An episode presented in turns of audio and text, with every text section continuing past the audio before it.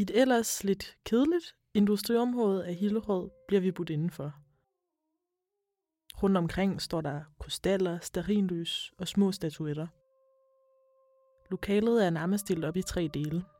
Et hjørne med en briks, et andet med et fyldt skrivebord, og et sidste med nogle behagelige stole og et lille bord, som er dækket op med vand og te. Mit navn er Molly Dahl, og sammen med Anna Pauk er vi taget ud for at finde ud af, hvad lydhealing egentlig er for noget. Right, jeg skal lige have en sluk te.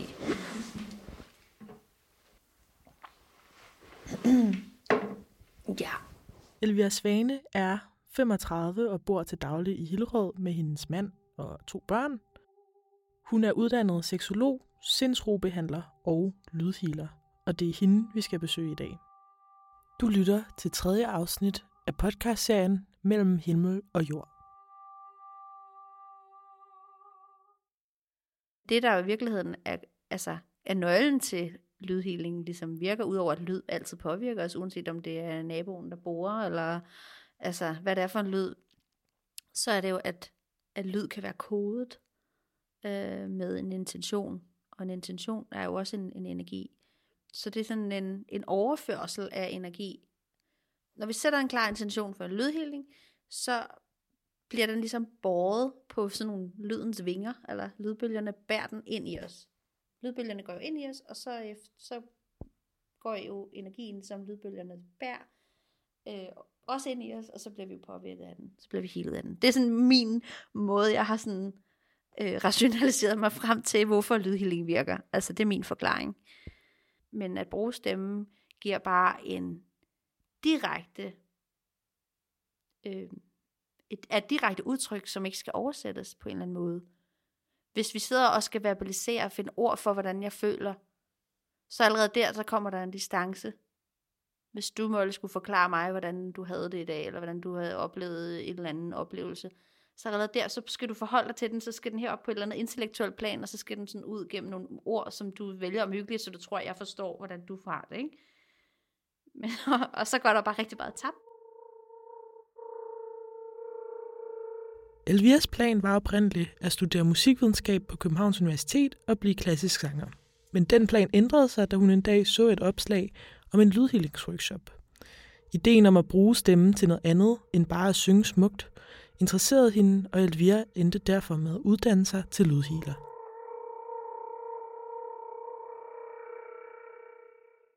På en eller anden måde, så skal tingene jo bearbejdes i os ud, eller så er det bare, at vi sådan, ja, begynder at mærke os selv mindre og mindre og mindre og mindre mindre, og bruger mere og mere energi på ikke at mærke alt muligt. Men det er jo faktisk også sådan, de fleste mennesker lever, hvis jeg må være lidt grov. Altså det er jo, at vi hele tiden prøver at kåbe og kåbe og kåbe med at mærke, og holde os sådan væk fra at mærke noget, der ikke er rart at mærke. Og det er derfor, vi begynder at spise, eller begynder at drikke, eller begynder at arbejde for meget, eller begynder at være for meget på vores telefon. eller sådan. En gang imellem lige til at stoppe op og sådan tænke, okay, hvordan har jeg det egentlig? Hvornår har jeg sidst tjekket ind med mig selv? For at få et bedre indblik i Elviras arbejde, har Anna fået lov til at prøve en lydhealing. Jeg har et stykke tid gået med en følelse af rodløshed. Jeg ved ikke, om det er et resultat af at være flyttet hjemmefra, eller om det er fordi, jeg går på højskole, som jo egentlig også er mit nye hjem, men hvor alt samtidig er helt nyt og på en måde til låns. Jeg ved ikke rigtig, hvor det faktisk kommer fra, men jeg ved bare, at jeg savner at føle mig hjemme. Jeg tage mine sko af? Øh, ja, gør det. Ja.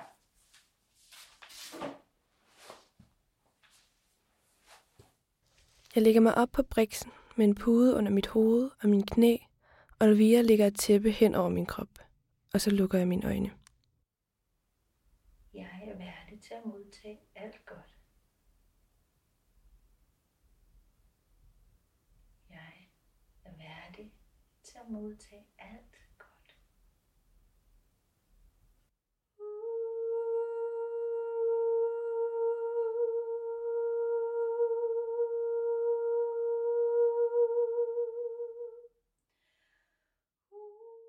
Lyd er healing, også selvom man ikke er uddannet lydhealer. Altså, hvis I laver lyd, jamen så kan det også noget. Og når man synger for et barn, så er der ked af det, jamen så er, det, så er, det også, så er der healing i det. Altså, det, det er egentlig så, så universelt, som det kan være. Der er virkelig mange mennesker, der ikke tør at, at hæve deres stemme overhovedet. Altså selv hvis øh, der er nogen, der stjæler deres taske ud af hånden på gaden, så vil de ikke være i stand til at sige, hey! Ikke? Altså, især også kvinder her, vi, altså vi, sådan noget gør man jo ikke. Kan du så lige dem, der er lille skat, ikke? Øhm, så der er enormt meget begrænsning i det, men også enormt meget power i at tage sin kraft tilbage.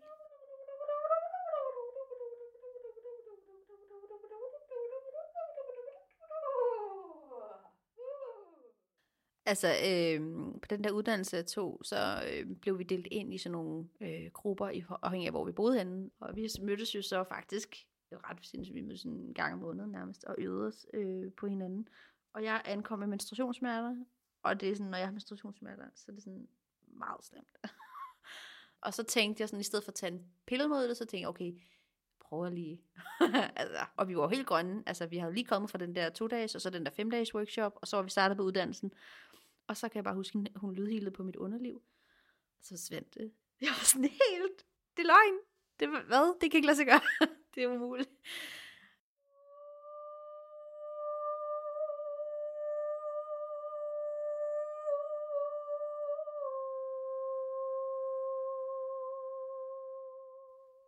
Det er stadig working in progress med at eje den her lydhealer identitet det er meget lettere at sige til folk, at man er traumaterapeut og arbejder med kærlighedslivet, og øh, hvordan man arbejder med det. Fordi det på en eller anden måde er sådan lidt mere klogt. Men det der med at sige, jeg er lydhealer, det er sådan stadig en udfordring for mig at sige. Folk meget sådan, nå, hvad er det for noget? Og skal jeg ligesom prøve at forklare. Men det er også det der med, når man skal sige, altså det havde den jo også lidt dengang, jeg var uddannet seksolog. Jeg skulle sige til folk, at man var seksolog. Så var sådan noget, overgår jeg næsten ikke, vel? fordi så bliver man mødt af alle mulige tanker og fordomme, og det her på en eller anden måde endnu værre, ikke? altså, det er sådan... Øh... Men det, jeg er også bevidst om, at meget af det er også min egen frygt for, hvad de tænker, og om jeg kan forklare det godt nok. Og, og nogle gange, så gider jeg bare heller ikke forklare det, vel? Altså sådan, nogle gange, så er det sådan, man kan ikke bare sige noget, og så ikke forklare det, fordi, eller sådan, det kan man jo godt, ikke? Men man skal også lige give den der øh, undervisning bagefter i, hvad det er, man så lige, lige laver. Ja, så jeg skal nok lige arbejde lidt på min pitch, tror jeg.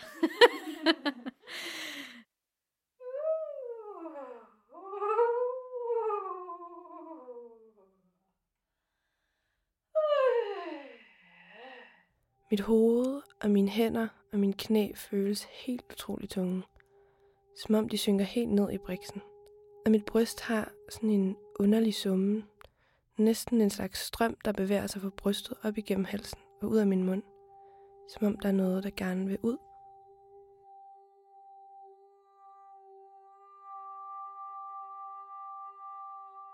Der find, vil jo altid findes mennesker, for hvem noget er mærkeligt, ikke?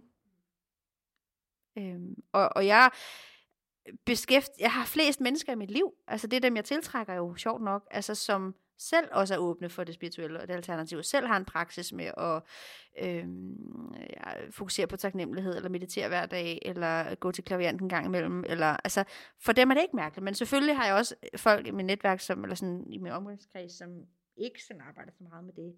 Altså, jeg har øh, en ven, som er sådan helt lukket for det. En, en øh, kone til en, en mand, jeg egentlig, ham jeg egentlig er ven med, så har han så fået kone, og hun, hun kan slet ikke have alt det her. Altså, hun er sådan helt, altså, og så kan jeg bare mærke, at jeg, altså, jeg orker næsten ikke at invitere dem, jeg orker ikke se dem, fordi jeg skal sgu så meget ned i vibration, eller jeg sådan lægger bånd på, hvem jeg er. Og, så det er jo ikke givende for mig at være sammen.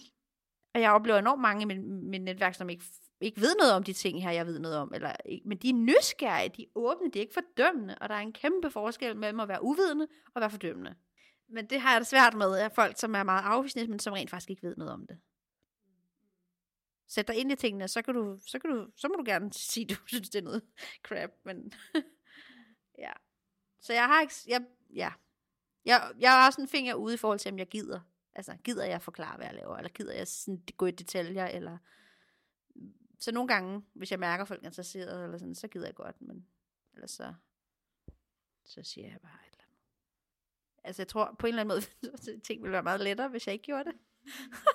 jeg synes jo ikke, det er nemt. Altså, så hvordan har det ændret dit liv? Altså, det kan godt, så, forventer man lidt at høre sådan svar, som bare sådan, mit liv er bare blevet fuldstændig fantastisk, og det kan hele alt, og jeg har ingen problemer og sådan noget.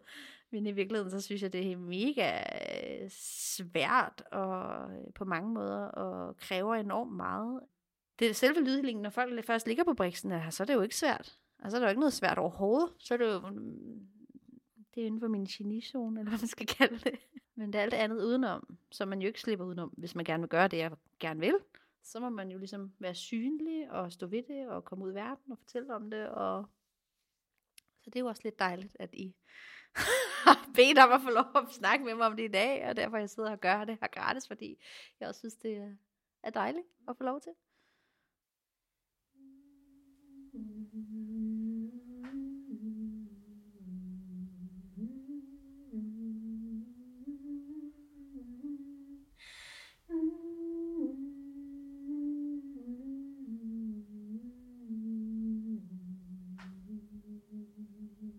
Da jeg vågnede igen, var min krop lige pludselig helt vildt let. Og da jeg gik derfra, følte jeg, at min krop nærmest var et slags åbent sår. Jeg var i hvert fald virkelig sårbar og følsom. Jeg ved ikke helt, om det har virket, men jeg tror heller ikke rigtigt, at sådan nogle problemer løser sig selv efter en session. Men det havde i hvert fald en effekt på mig på en eller anden måde.